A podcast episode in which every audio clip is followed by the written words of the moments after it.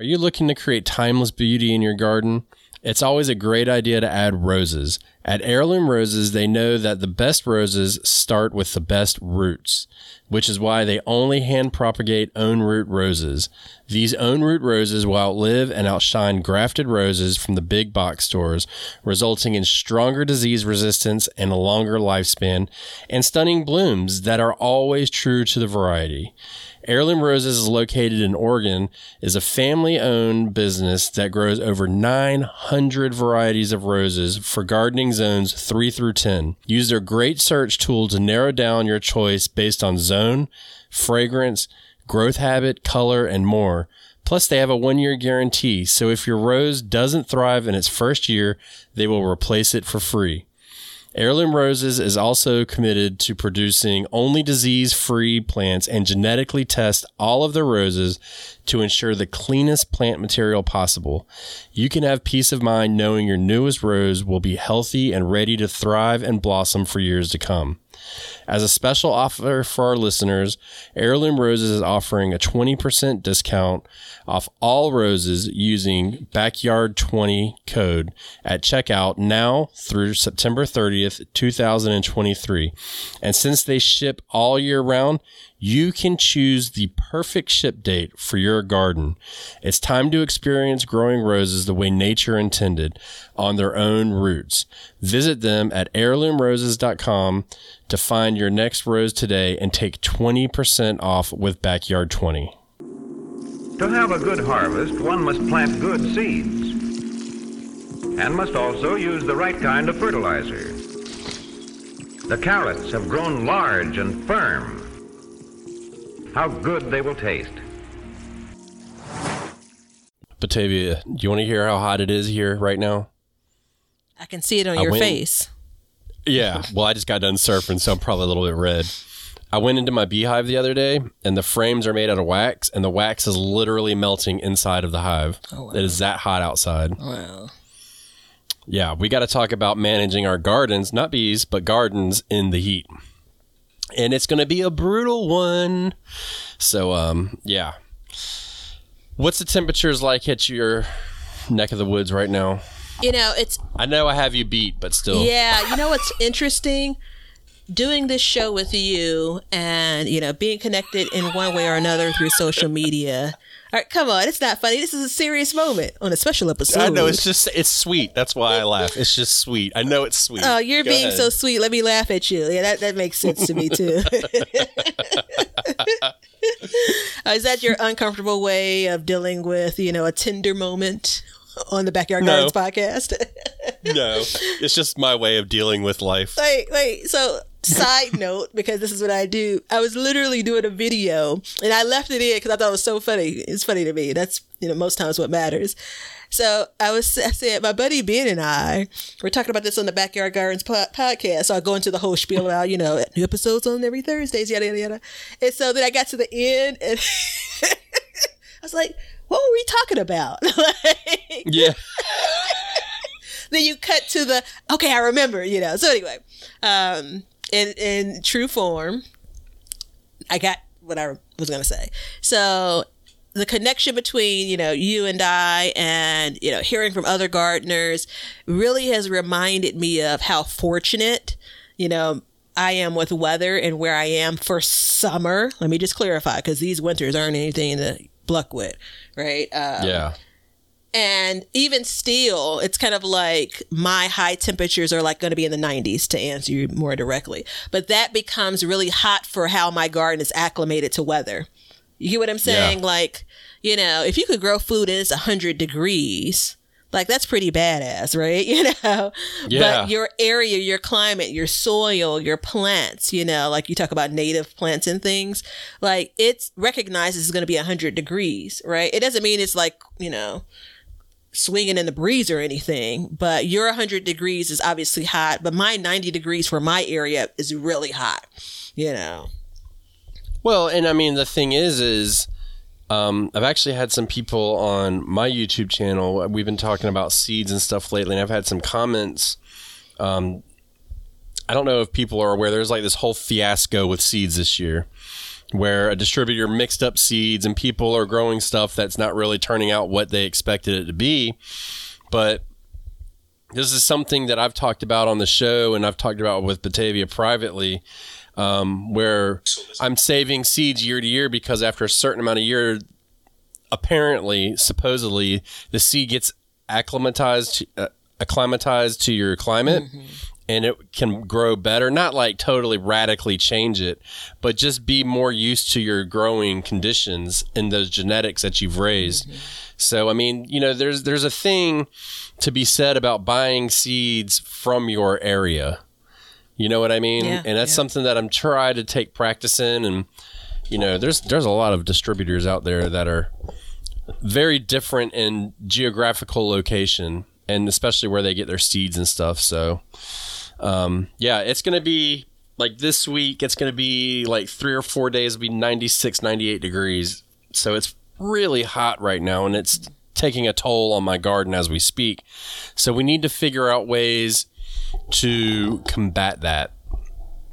And I think um, now is the time to do Is it. it- It's now or never, right? Is it combat it or is it manage it or do those mean the same thing to you? To me, it means the same thing. I mean, it's basically in my mind, it's like you know managing pest and wage, raging war on pests It's the same mm-hmm. thing. You know, it's like either way, I've got, you got to conquer it somehow. Yeah. Even if it's just, I mean, I'm not saying you're going to take it if it's 95 degrees outside and make it 65. You're not going to do that, but you can mitigate the effects to an extent. And a couple degrees makes a big difference. Very big difference. So Yeah. That's important to know. But I do want to say one thing real quick. If you love the show as much as we do, please feel feel free to join our Patreon or become an Apple subscriber. Um, all the links are in the description below. Um, and we also have t-shirts for sale, which we haven't talked about a lot. We were talking about them before the show, so check us out. Links below for that. Um, those definitely help out the show a lot. So please feel free to enjoy some of that stuff, and um, also get ready to learn because we're both going to learn about managing heat too. I'm sure we can come up with some new ideas between the two of us. Actually, three because Leonard's here today. He Well, graced us with his presence well yeah. partially. his contributions have always remained questionable, but sure. Yeah. so, um, I would say the first thing, and I know this is not the sexiest topic, but it's uh, it comes back again to understanding your climate. I just think that's very important. This year, especially, there's something super special going on. Do you know what it is? I do not, but I'm excited. It's El Nino. It sure is. He's back. so, um, yeah. So that's what's going on this year in North America. Um, and I'll just give you a quick brief of what it is. It's basically the Pacific temperature um, warms up and it causes, it wreaks havoc on the ocean temperatures, which the ocean covers all of our weather. And I know I live on the coast and Batavia doesn't, but it's still affecting her weather as well. And so, like, what you can expect is to have, and we've seen this this year, we've had a wetter summer this year. You know, we haven't really like I think I just saw the other day I looked at the drought monitor for my area and we are like dead even for the year. Where typically we're, you know, run a little dry. And the winters will be milder and wetter. Hmm. So in the south of the United States at least. Okay, okay. So, yeah. Um, so that you know these things are this is what's affecting our weather patterns right now. So it's just important to remember that going into it. And I remember we had like a really mild spring, and they were saying it's going to be a hot summer, and I was like, no way. It never got hot, and here we are. And I'm like, I'm not even trying to go outside. Like the garden's on its own right now. So, Yeah. um, you know, it kind of is what it is. But um, that's the first thing to understand when we get into this. So once you understand that, then you can start mitigating or handling the heat as needed. And so the first thing I would say would be I hate this topic too. Heat resistant varieties. Um, so There's the eye roll. yeah. There's the eye roll. yeah, let me let me comment on knowing your climate a bit. Um, and I mean, you've in a lot of cases have probably lived in that area for multiple seasons. You know, obviously people move, but Right. if the majority of folks have lived in that area for, you know, several seasons, you think you know, right? If you've gardened in those seasons, you probably do. But if you've lived and maybe this is your first or second year gardening, like it's really easy to get caught up in what being described. And it's like, oh, well, yeah, this definitely is a bad summer for, you know, for me and my garden. The question at first I'm going to ask is, is it really? You know, so for me, if I go back to spring, it was a uber dry spring. Like the record, the weatherman sit on my television every day and said, "We haven't had rain for X number of days," right? And then um, in July, we had flooding.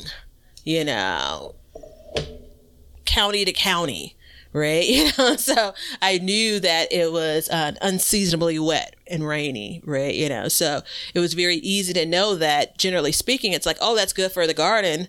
Well, you know, it depends on how much, how fast, right? So then you go into like July or August. I I know what the weather should look like. I have like the weather record, you know, like I can look back and say what my weather has been like. And so, Where do you get that record from? what's that? Where do you get that record from?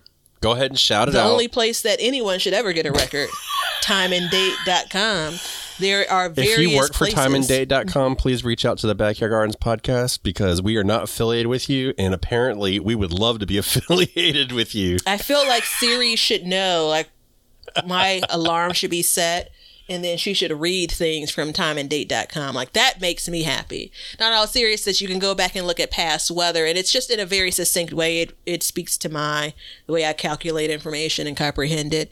Um, and so as i look at july so past month I can say, okay, so temperatures are they in line with you know what's forecasted with what was passed, and then going into August and the same thing.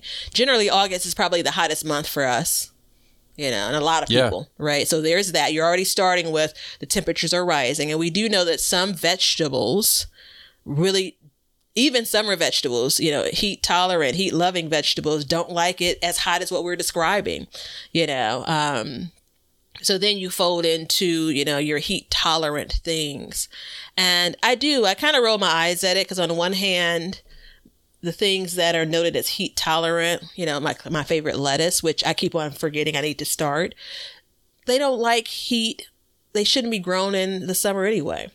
Um, Yeah. But I do know the dance that we're doing when it comes to what's already growing and what we're getting ready for fall. So that is a really tricky, tricky wicket. Well, I you know, I think what we need to understand too. Um, so first of all, I'm not a believer in the heat tolerant rhetoric that comes with seeds and stuff like that. I've just I've tried it; it doesn't work. But in the defense of the people who market and breed these seeds and label them as heat tolerant, I think what it comes down to is it's not heat tolerant to what we expect it to be heat tolerant. I think what it is is honestly it's heat tolerant to what I mean if the vegetable bolts when it gets 65 degrees, you know, which are 7 let's just say 75 because I think that's like the trigger point for lettuce right around 75 or so. Mm-hmm. Um you know, you might be able to push it to 80, but if you're getting into the 90s and upper 90s, like, I mean, you're asking for a lot from that seed. Mm-hmm, mm-hmm. So I think that we need to keep our expectations level grounded i would say just like we need to understand what it's talking about. Um, now i've grown some stuff that i've gotten from a certain seed company that says grows great in india. And it bolted like immediately. And i'm like well what part of india are you in? You must be in the himalayas or something. So you know there's things like that that are an issue. Um, i i don't want to go too far past this before we talk about the effects the heat has on the plant itself. Okay. So, um, you know, just like flower drops, low production, um, stuff like that. I mean, I'm not going to get into the biology of it, but you know, these are the things that you can expect. Like right now, I have a Better Boy tomato. And to my surprise, so far earlier in the year, I was like, this thing is really pumping. Well, it's now kind of struggling. It's looking a little pale. Um, it gets a little wilty in the middle of the day, comes back. You know, it doesn't have a disease or anything bad on it like that, but it's just it's not handling the heat well. Sure. Um, I'm getting I'm not really getting a lot of tomatoes off of it, which is sad. But at the same time, I don't think that I need to pull that tomato because first of all, it's an indeterminate, and we know the story behind those. Um, I think what it is is managing that heat through this time period so that we can get it to get back to producing once the heat breaks. Mm-hmm, mm-hmm. So, you know, if you're having a heat wave or something like that, you know, typically speaking, it can't stay crazy hot for real long periods of time. It will break. And then you can expect the production to pick back up. Mm-hmm, so Is that a f- good enough explanation? Yeah, you I mean, I think or- kind of what are the effects? I think it's important to note. Um, uh, it actually, you made me think about um, kind of I have two. I have a couple of spots for tomatoes, but the two areas that multiple tomatoes are planted in. Um, I tried to single stem some tomatoes in both places. The backyard garden, like I was gonna say D minus. Give me an F for my my single Okay. back there. failed. Yeah, absolutely failed. Um, so I have like a semi-naked plant, you know, because I started off strong, and then like three days later, it's like, eh. Uh, but the front yard garden, like I kick butt. Like I feel like I got them all, all the suckers, right? You know, so I'm watching the single stem and all of the, you know, fruit clusters, flower clusters coming off of that stem. And it dawned on me today as I was looking at the plants you know, you've seen it over the years, you know, every flower doesn't produce a tomato, right? Yeah. You know, and so it occurred to me that if I'm lucky, I will actually end up getting far fewer tomatoes than I really wanted on these single stem plants. So you look at something like going into August, I don't have a whole lot more opportunity for those plants to put on new flowers because I've cut all of those suckers off, right? You know, so the plant can continue to grow higher, taller. So that's one thing that, and it can continue to produce um, fruit that way. But I look at it and say, you know, oh, I may be starting to develop some opinions, true opinions about, you know, single stemming. I've decreased my chance of this plant battling the heat by my action, right? You know, The single stemming mafia is coming uh, after you, li- boy. listen, listen, Girl, You- excuse me. You have pictures of my garden, but you really don't know where I stay. That's me being tough. Uh, but no, in all seriousness, so it made me think about like the flowers dropping, you know, the um, desire to, which I'm sure you'll get to, like, I was thinking about the analogy of adding, putting more clothes on, you know, when it's hot and what that does to you. Like your body's trying to compensate for that extraness, you know, and that's the same thing when it comes to having more fruit on a plant. You know, even having, you know, more leaves on a plant too. But, you know, you have all of this, uh, these eggplants and things that you didn't harvest that are sitting on that plant. And one more layer of clothing that the plant needs to deal with in this heat. Yeah. I mean, you know, it's kind of like I was I was talking on um, a video that I have coming out or has just come out something I don't know, I can't keep up with the dates. But um, I was talking about my determinant tomatoes and you know, I know you've seen them, they look pitiful. Well, one set of them look pitiful and um, the other set looks fine. And I was kind of saying, and I didn't actually use this analogy, and I wish I would have. I'm gonna go back and re-record it now. um, determinant tomatoes are like Usain Bolt. They sprint. They just push and they grow and they produce as fast as possible, as hard as possible, and they use up all their mm. energy, and then they're done. It's kind of like I- I did use this as like a kid. You know, you remember when you're a kid, you're like, damn, my knees hurt, mm-hmm. my legs hurt, and you're growing and stuff. Mm-hmm. but then you have indeterminate tomatoes that are like marathon runners, and they just keep going nice and mm-hmm. slow and producing. And so, you know, when we look at our gardens and stuff like that, like that's the benefit with those. But for me, it doesn't work because of this heat, right? So I'm in the sweet spot right now. I've got one set of plants running out and then I've got another set of plants coming into fruit. So I'm in this real sweet spot. I, I actually nailed it this year finally, and it's like I met my canning requirements mm-hmm. for the year already Oh, off nice. of my first set. Mm-hmm. Yeah, my goal was to can 11 cans of tomatoes at minimum And so I met that. And now I have four more plants, which is more plants than I had before that I can do whatever I want with. So, you know, and the seeds that I'm using, though, which is important to note, were raised and saved from. Um, I think they came from Virginia originally, and their climate's a lot like ours. So we have that. You know, it, the seed already has in there like it's used more used to the heat than if I grew like a northern variety or something like that. So, um, like if I grew a northern bell pepper, like what is it, the northern king? Yeah, King of the bell North. pepper. It may king of the north. It may struggle more here.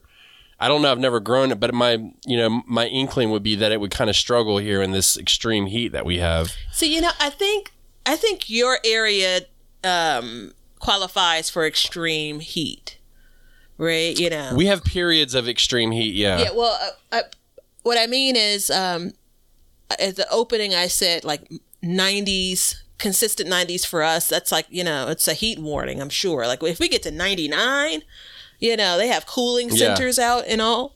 Um, but generally, again, Why they got cooling centers uh, up there? I mean, y'all ain't got AC. Everyone doesn't. You know, it's definitely something that they consider for seniors, especially.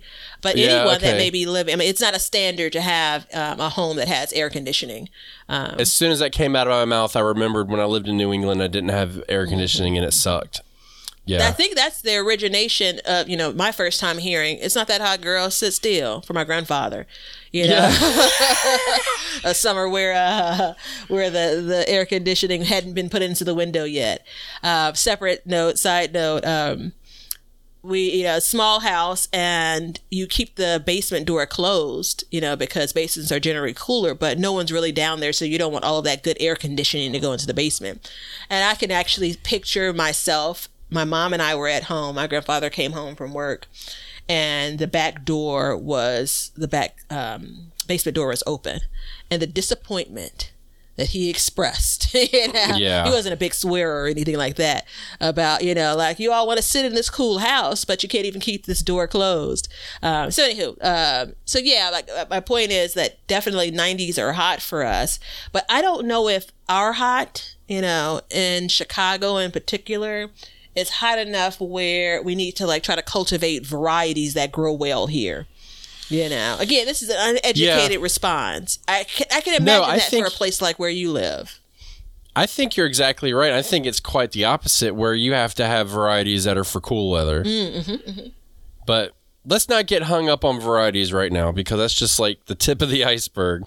Um, we can we can we definitely may have a conversation about that in the future because I've been having a rough time with varieties as of lately. Just for the record, I wasn't getting hung up, but if I so choose know. to get hung up, no, I was fixing to get Yeah, hung up. That's know. I was talking to myself. Like I was fixing to be like get into it. So, so that's just my my Um, preamble. I'm just that's your note. You're, you've been put on Yeah. notice where if you try to cut a thing short in the future, I'm just letting you know where I'm coming from. I'm just telling you. Be prepared, right? well, and let's say this about heat resistant selection though. Like if you're forecasted to get like a week of heat, Mm-hmm, you don't I don't really think you need that much of a you don't need to focus on a heat resistant variety. Mm-hmm. But I think if you're for like I mean we're going to be I think 3 weeks above 90s above 90 i think that that's kind of like that warrants it Mm-hmm, you know um and it depends on what you're growing to Yeah. i mean i know there's a lot of people that really like you've you've brought up lettuce and it may not be the best time for that right now you know i've got my brussels sprouts out some of them planted and boy do they struggle right now they're having a hard time. But I'm going to get in into a minute what we're going to do about that. And um, I mean, the first thing we can do is we can work with our watering strategies.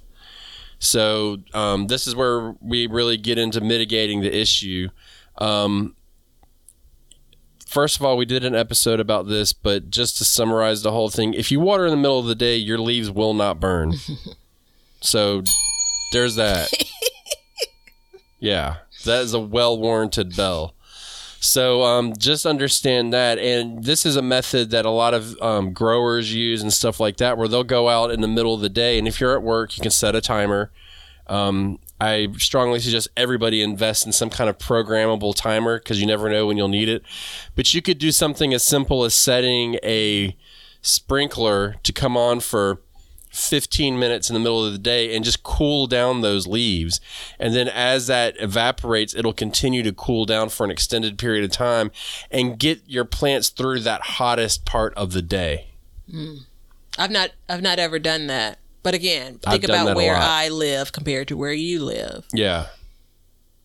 Yeah, I've done that a lot. So There's um, um, I've definitely have you ever noticed a picked difference. some greens and brought them into the house and at some point you know you didn't work with them and they started to wilt a little bit whether you picked them from your garden or the grocery store um, i've done that and what i typically will do is run some cold water in the refrigerator in the refrigerator in the sink and i'll put those greens in the sink and guess what happens rejuvenation you know so i, I get Yeah, i get the, right the idea behind it So, um, I mean, how often are you watering right now? you know it's it's i'm ordering my containers about twice a week. Like so that's the minimum. Um, and that's anywhere from five gallon containers up to 20 gallon. Um, i'm making some slight adjustments also because of some of this stuff is maturing you know so the roots are growing. You know there's less soil in those containers. Um, my raised beds because now i'm at this period where I have a combination of things that are maturing and or mature or things that I am um, have direct sowed. So that's you know these are smaller. Um, so I'm generally uh, about every five days or so. Yeah. So normally I try to do, go once every seven days. So uh, it's a little bit tighter of a window. Um, So I went to um, drip irrigation this year. Oh, just to clarify, water by hand, unless you know we get into a real hot piece where I'll put a sprinkler on a timer, or if I'm out of town or something. But generally, I'm watering by hand. That's what I'm describing. Yeah, I have my timer set for my system. Um, so what I had been doing is okay. Well, first of all, last year I did a regular sprinkler, and I was watering every other day. Um, I started that. I started going every other day in about May when I did overhead watering, and then this year switching to it, I just switched in um, the beginning of July to going every other day with the drip system. So I was watering every three days at first. Um, and that's something you can do is upping your watering because it'll evaporate out. But what I've learned recently off of a lot of research is a lot of times it's not, especially, and I mean, I know a lot of us aren't planting stuff that can bolt, but the concept remains that it's the roots getting hot that causes the stress to the mm-hmm. plant. So watering will cool those roots down. So I'm watering more, but then I'm also mulching at the same time. I mean, I think those basics. It's, if this is not a good time, I don't know when is. Um, I pulled a couple of plants out, and they left a, a hole, so to speak, quite Yeah. literally. But then I also looked and said, you know, this mulch is going back now on four months, right? It's Yeah. broken down some as well. So let me come in with a, you know, not I'm not mulching, remulching everything in the garden. But I am going back through and saying, all right, I can start to see some soil here, right? Let me make, let me come in and let me add a few more leaves Yep. here because that's what I'm primarily using. The majority of my spaces have shredded leaves, which is a whole different conversation. Which you know, Leonard needs to add to the you know, things that we're doing that are hurting our garden despite our best efforts. Bookmark it. Um, We'll work on that title. yeah, then. yeah. Well, you know, that's the reason why I don't create the titles ever. you you ever see when I save my recording? I'm like, I try to get a little creative. Never has a title that I've created made it to air, and you all are better off for it. There's not enough characters. it's like the paragraph is like wrapping around text. Um, but the majority of the garden is shredded leaves, a free resource. And then I have some other spaces that have straw that I've purchased that I put down. Um, so the straw isn't, it breaks down, of course, but not at the much, the leaves break down at a much more rapid level uh, compared to the straw. So, anywho, coming back in into this hot spell, you know, this hot month, making sure that I have mulched appropriately, applied additional mulch where necessary. Um, and you're absolutely right. Like, there is a, a level of watering and watering deeply that matters and that's the reason why i've increased in some cases up to two times a week depending on you know the when the what. Yeah. um, i do have this unfounded theory of like if i water with my sprinkler i feel like i may be you know especially as the season gets on um, aiding in my plants being sick.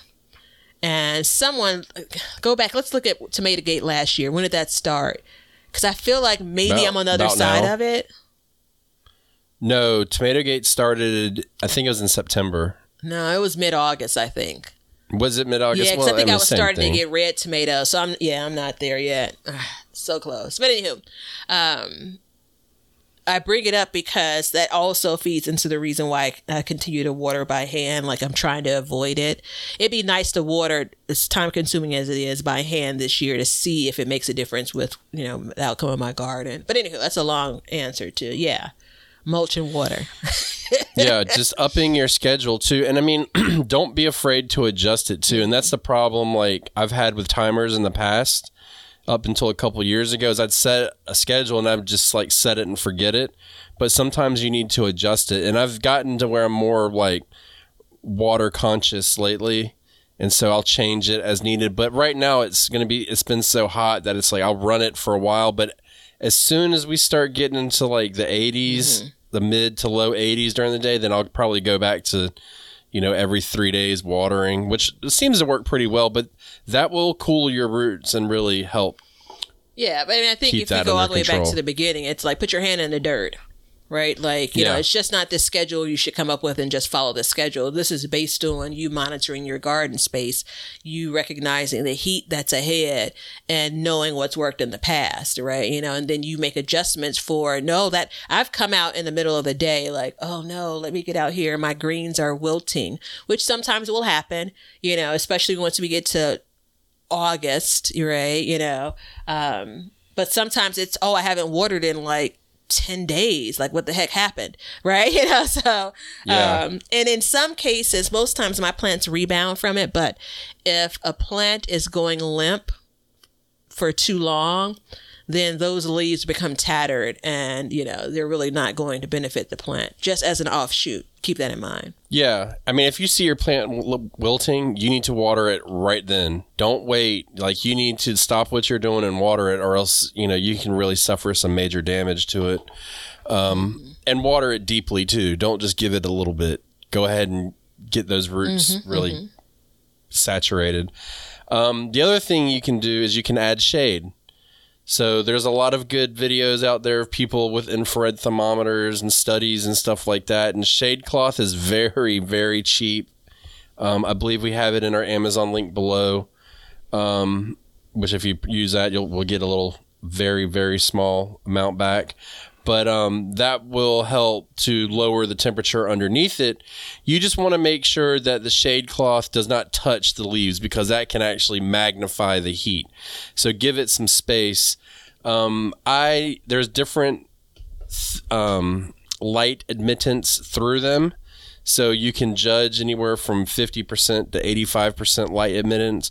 But just even like an 85% light admittance will lower the temperature under it like 10 to 15 degrees almost. It's amazing how much it'll lower the amount of sun you're getting. And so um, for me, like my Brussels sprouts, I went out there yesterday and saw them struggling. So I'm going to try and rig up some kind of shade over it to help manage that middle of the day heat. And the way it works is when the sun comes overhead, it's going to kind of give it a break and cool it down a little bit and then as it passes it'll continue it'll heat back up but it's not sustained heat hitting it all the time. Think about sitting under a tree. Nobody's like oh i got to take a break. Let me sit in the middle of a field. They go to the edge of the field and sit under the tree. Yeah. The um one of the chairs in the garden, it's in the front yard under the trellis, um, under the um, cattle panel trellis, and the sun comes up around nine a.m. Like comes up to the front yard garden around nine Yeah. a.m. And it's I, I was just saying this recently. I always forget to start my garden day in the front yard. You know, it feels like by the time I wake up and get you know clothes on and and get my coffee and do a scan for raccoons, and once I you know check off all of those things, the backyard is already sunny and hot, you know, so why not start in a place that's going to be cool? So anyway, I was sitting in my little chair and having my coffee and, um, and then at like 8.55, boy, that sh- heat hit my shoulder, you know, my bare shoulder, you know, and I'm just like, gosh, the power in it, you know, immediately uncomfortable, you know what I'm saying? It's crazy. And think about those plants that are sitting there like, all right, here we go again, another day, you know. Have you ever used any kind of shade? Oh, I'm glad you asked. Um, no, not the traditional um, kind. I have used kind of my poor man's attempt because of the way our, our summers work. I've not felt the need to have shade cloth, like purchase it. But what I do have is that really cheap landscape fabric, like the cheapest kind that you can buy that should never be used in a landscape. Before I realized that I had bought like a couple of rolls or something. It's oh no, I didn't buy it for that. I actually bought it to line some uh, planters, but that's a different conversation. So I still had some rolls. So I have I did this back in the spring when I was hardening things off when I was too lazy to bring everything back in. I just covered it. It's really thick. It's almost like you know it's very little light transmission. And so I've used that when I've planted new, like put new uh, seedlings out in the heat of the day, which I don't Yeah. recommend. But if my schedule is, you know, that's what is what it is. Um, so it's kind of like a spot shade just for like 24 hours or something. Um, Yeah, it's like people that'll plant their seedlings out and then put like pots over Yep. them to create shade. Same idea. yeah, I've done that too. Yeah. So but that's me. this is just a more sustained process. yeah, but not like entire garden beds or whatever have you. And I'm I'm really Yeah. thankful that I haven't had to do that. But you know, I got the setup because I got hoops everywhere and you know things rigged up all over the place if I needed to. Yeah, you do, and um, that is, I you know, I took my hoops down this year, and at this point, I'm wishing I had had them up, but I still have, I have a pretty good idea, so I'm gonna make one, and actually, I'm gonna make a video about it. Um, so when it goes down, though, um, you know, like I said, I think I paid twenty bucks for like forty feet of it or something. It was something crazy cheap. So um, I'm gonna take it and cut it to the a little bit bigger than the width of the bed and just kind of make a lean-to over it, and that should really help. Um, we'll see how it goes though, but this is kind of piggybacking. Oh wait, hold on. And the other thing you can do too, which you haven't done, if you haven't done it now, it's probably too late. But planning your garden in the future is you can plant stuff that's taller that will create shade on some of these tender plants. So you can do stuff like that too. Um, But that's more for future know- reference because if we're in the thick of it now, but that's a really good point. Um, and I've stumbled upon that. yeah, I have too. That's how I learned. Is I kind of did it by accident, but it worked out really good. Yeah. Um, so just you know, keep that in your your toolbox for next year. Um, like I said, like I've always say, like gardening, we're always looking forward and we're always learning for the future. So um, those are the two things. And then it you got to talk about pest and disease right now. Mo- more than likely, um, I really want to talk about pest because I have a situation occurring where I had um, Japanese beetles really bad. But what they did, not only did they eat my plants, which isn't a big deal, but what they did is they transferred a virus to the plants. Oh no. Yeah, so some of my green beans wilted and died on me, and I was like, "What's going on?" Well, they were decimating my plants, and then as I got into it and I did some reading, and I, it's I've heard this a lot, but until I saw, it, I was like, "There's no reason." Like I rotate my crops. I haven't had green beans here in three years. There's not really there's fresh soil. I'm not really picking up on why there would be a disease. And then it dawned on me they transferred uh, a wilt disease to my plant. So what we're talking, what I mean here is, you've got extreme heat, or you've just got abnormal heat. Let's put it that way, because not everybody's got extreme heat, but more than you're used to. And then you've got plants chewing on it, which gives it stress. And then all of a sudden, those two things combine. Not to mention, and my theory is that we all underwater our gardens.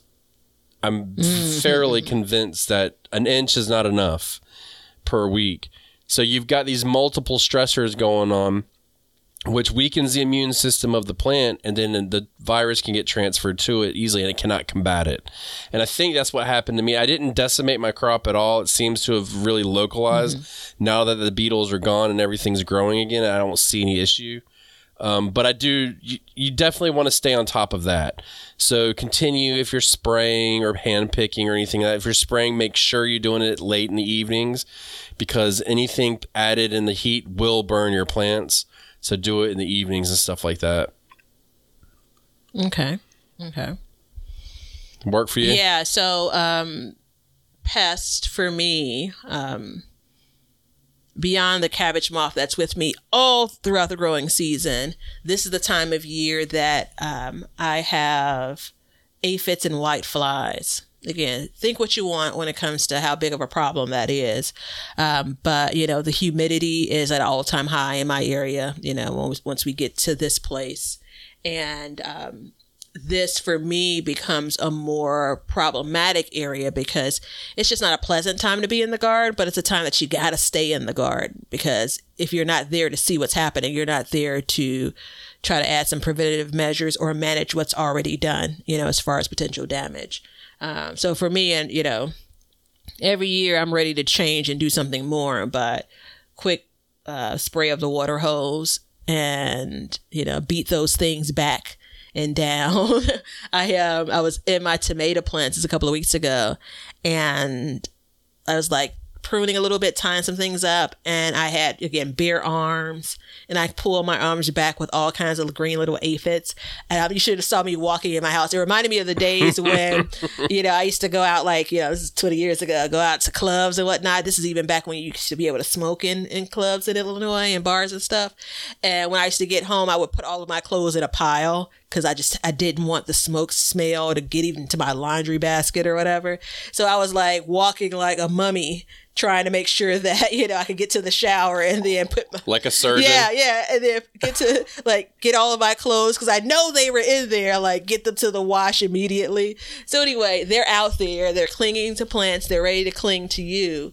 Um, you know these times are kind of tough on them too right? You know, so so they're looking for opportunities to you know find a reprieve. You know, uh, so so yeah, you, this is if not this is probably the the most vigilant I think you have to be when it comes to pests as far as time of year. Yeah, it is, and it, it just it leads to a whole lot of other issues. So um, there's a couple things to to note as we we get deep into the show. Um, one is self care through this time. Um, you know, I know we all love working in our gardens and stuff, but be really careful. Drinking water, all that stuff. I've had this new thing this year that's been occurring to me where I'd come back in and I don't know what's going on with me, but my legs are sweating really bad and they're sweating through my pants. And so I've gotten to where I've been drinking like electrolyte tabs and stuff like that, trying to just because um, heat stroke's a real thing. Like I know people that have died from heat stroke and stuff like that, and just had like really bad effects. So just be very careful with that. And um, also, and Just yeah, a go quick ahead. note on, on the heat. Definitely drink water, you know, and it, it sounds cliche, but stay hydrated, but also take breaks, right? Like I will come into the house where I am uh, Illinoisan with air conditioning.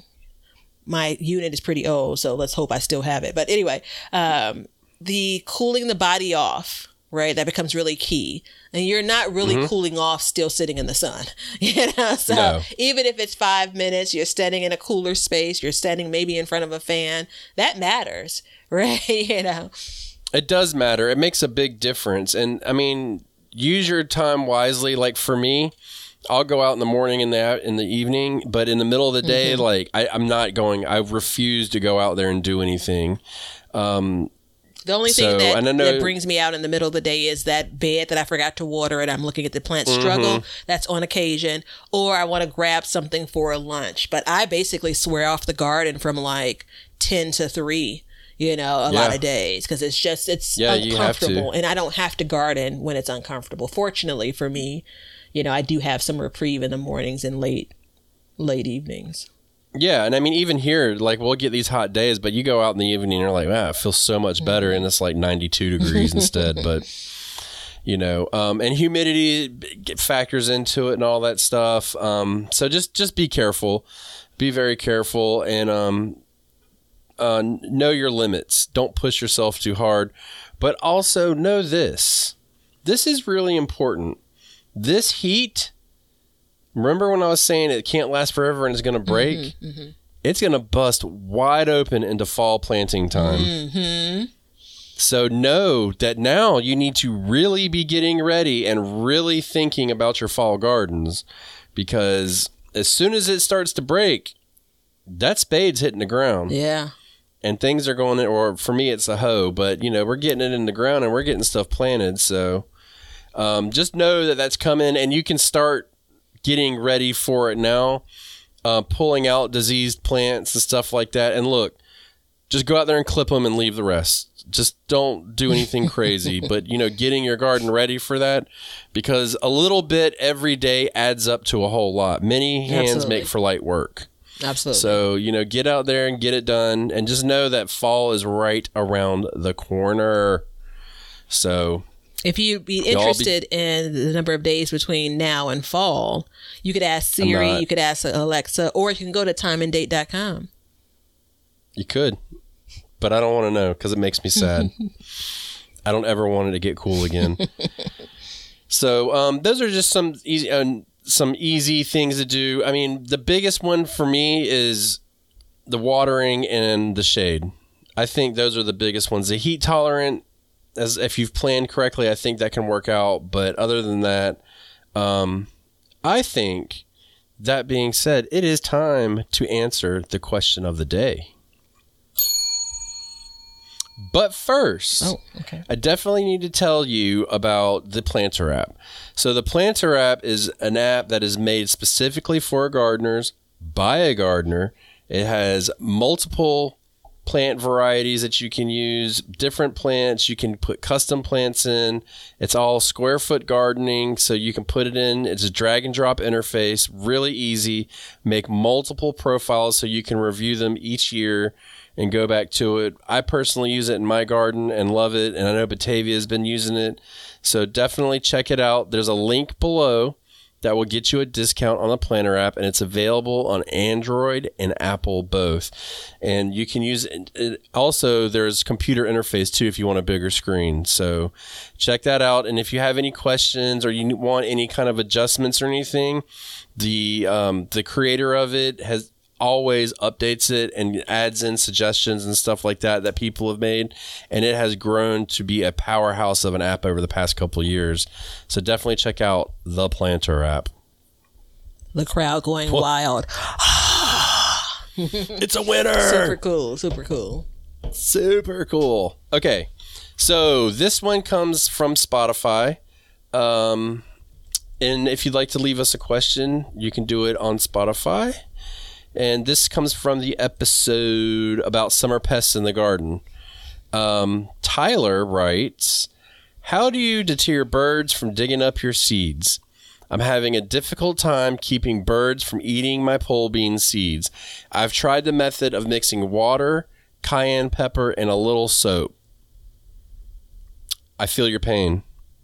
Um, I've had a lot of problems with birds this year, actually, so we can get into this. Um, do you have problems with birds? Um, um, not especially. I mean, they're in my garden. I mean, my biggest issue is they, you know, they're pooping in ide- unideal places, not ideal places. You know, Um, the mockingbirds ate all my blueberries in one week time. I didn't get a single blueberry Oh, harvest this year, and I was loaded. Yeah. yeah, that sucks. So we're gonna have to take care of that. Yeah. So first of all, uh, Tyler, you used um, water and cayenne pepper and soap, so that is a good deterrent, kind of for other animals, but not birds. Birds don't smell. Oh, I didn't know so that. So the cayenne pepper does not bother their nose. That will work for mammals and stuff like that. Uh, and generally, you don't mix it with water. Uh, If you want to do it for mammals and stuff, you just sprinkle the cayenne pepper around your garden, and it'll affect, especially deer and stuff like that. But anytime it gets wet, it'll clump up, and then it loses that. So you want that loose powder to go up into their nostrils and choke them. I mean, let's be honest, that's what it's doing. So imagine if you just went and huffed some. Um, I'll tell you a story about that at the end. Um, about you just huffed some cayenne pepper. So I know Batavia uses tulle fabric. Um, I use So Tulle Fabric, a- but we're going to add to the Amazon store. This this is the second year I've used it. This garden netting, and it's really designed for things like keeping birds off of plants. Like, you know, I'm sure the advertisement probably has like some berry bushes or something, um, and so clearly they can their little beaks can peck through the holes that are in the netting. But depending on the way that you set it up, it's the even if they peck through it, they're not coming in contact with whatever the thing is.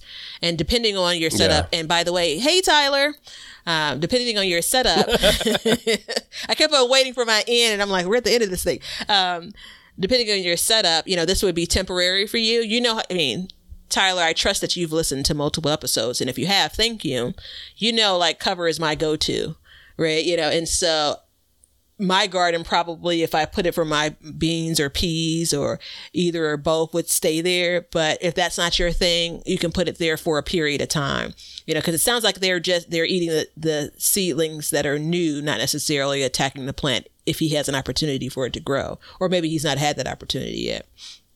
But anyway, the garden Well- netting is uh it's my it's my garden jam now. I will say this: um, I'm I'm not into the netting, and I may have to be next year. So there is that. But I I will also say this, and I've said it before, and a lot of people don't believe me. And I'm actually my mom's been doing this where she has deer come in her yard. She feeds the deer. She's got five garden beds, and they're not bothering her garden. So you could always feed the birds at a distance mm-hmm, from your garden, mm-hmm. give them something else to like be into, mm-hmm. and then do that. But I would on I mean, for what he's referring to, covering them until they actually sprout could very well just kind of get away, get them, you know, get that plant started so it can get growing. I think is the right way to go. And the reason why I brought So, up the um, garden netting versus the tulle fabric is because the tulle fabric is so delicate. And um, I actually had someone comment recently on how and they have. She said they we have some aggressive squirrels. Like that's that scares me when you describe squirrels in that way, and they've torn Yeah. through the netting. You know, so obviously I, I don't I've never had birds that I can see that I believe have eaten seedlings. Um, I most times can see where the damage comes from them, um, but I don't know if you know they got the sense that there's some things to eat there if they wouldn't try to peck through um, that. I'm inclined to say probably not, but I feel like you can get more use if you're going to buy something. You get more use out of the garden netting than you can the tulle fabric, Yeah. unless you're And, growing uh, like a bunch of collard greens, and if that's the case, you know what to do. Well, and also remember this: the birds will eat the pest off of your garden too. so we don't want to eliminate them completely, but they're you know like they ate all my blueberries. That's not cool. And it was the mockingbirds, so we're gonna be try and be short a couple mockingbirds this year, if you know what I'm saying. I think I know what you're saying. But um, yeah. So thank you, Tyler. And if you guys want to leave a question, um, you can do so on Spotify. Unfortunately, we cannot answer you directly. So we have decided to do it this way. You can also leave us a question on Backyard Gardens Community Garden Facebook page. Look at that. Somebody's on point. You can do that and Patreon as well. So those are the three places that we will pull questions from and answer them on the air. It'd be great if Um, on the was- community garden posts, if you can label them, you know, for a question of the day for QOTD. And by the way, hey everyone, Facebook has made some updates that make it much easier for young Batavia to actually see the posts that are going up. Um, so don't be surprised if I'm not popping in a bit more often. And plus, my garden is almost completely planted, and so I'm not obsessed with being outside and doing non social media things anymore. So I told you I was going to tell you a story about um, cayenne pepper stuff, right? Um, I had a guy at one point. He grew some horseradish, and he gave it to me, and um, I, you know, I was preserving it, so I ground it up, and I opened up the the um, food processor, and I was like, "Woo, fresh horseradish is strong, right?" And I told my wife, I said, "I said, baby, come over here and smell it." I was like, "This is the most amazing smell ever." and I opened it up, and she opened the top and went as hard as she could, and it just totally gagged her. It was horrible. I was like, "Why would you do that? It's horseradish." So she learned her lesson, but that was a good remembrance of like why these things work. you know, on your garden and stuff like that, like putting all the spicy smells out there. You're basically pranking her then. Well, what do you mean? Why did she learn her lesson? Mm-hmm. She's I'm evil. I'm evil. I'm not gonna. I mean, I don't have to lie. Yeah, yeah. She's no. She's learned her lesson in trusting you uh, to smell. she things. tells that story to people like every year. Makes me look like a jerk, so I just threw it out there in public. Understandably so. So um, yeah, Although I'm sure it was pretty funny. Yeah. it was funny on my end. She laughed, but it was painful to watch because I was like, man. I didn't know you were Um, going to yeah. inhale that. I mean, I expect her to go up and give it a little sniff. so, if you guys want to support the show, check us out on Patreon. Become an Apple subscriber, buy a t shirt. Links are below for all the stuff that can help us. Um, you can check me out on Sandy Bottom Homestead, YouTube, and Batavia on Be Better Gardens. And until next time, remember, let's continue to learn to grow and grow for change. See ya. Now you know why people feel like celebrating at harvest time. All over the world, people have feasting and good times when the crops have been gathered in. Hey, everybody. Thanks for checking out the Backyard Gardens podcast. If you like what we're doing and you want to continue to support the podcast, head over to our Patreon page to sign up. You can also make a one time donation using PayPal. Both of these links are in the description. With your support, we can continue growing and helping others in their gardens. See ya.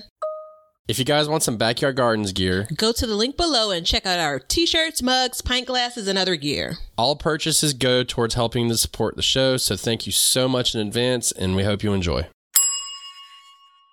We want everybody to have a garden, and we're going to give you a chance to win free seeds every month. Head over to backyardgardenstv.com and enter your email address to be entered in all of our giveaways. Good luck! We want you to be a part of our gardening community. DM us a picture of your garden at Backyard Gardens TV on Instagram and we will share it with our listeners.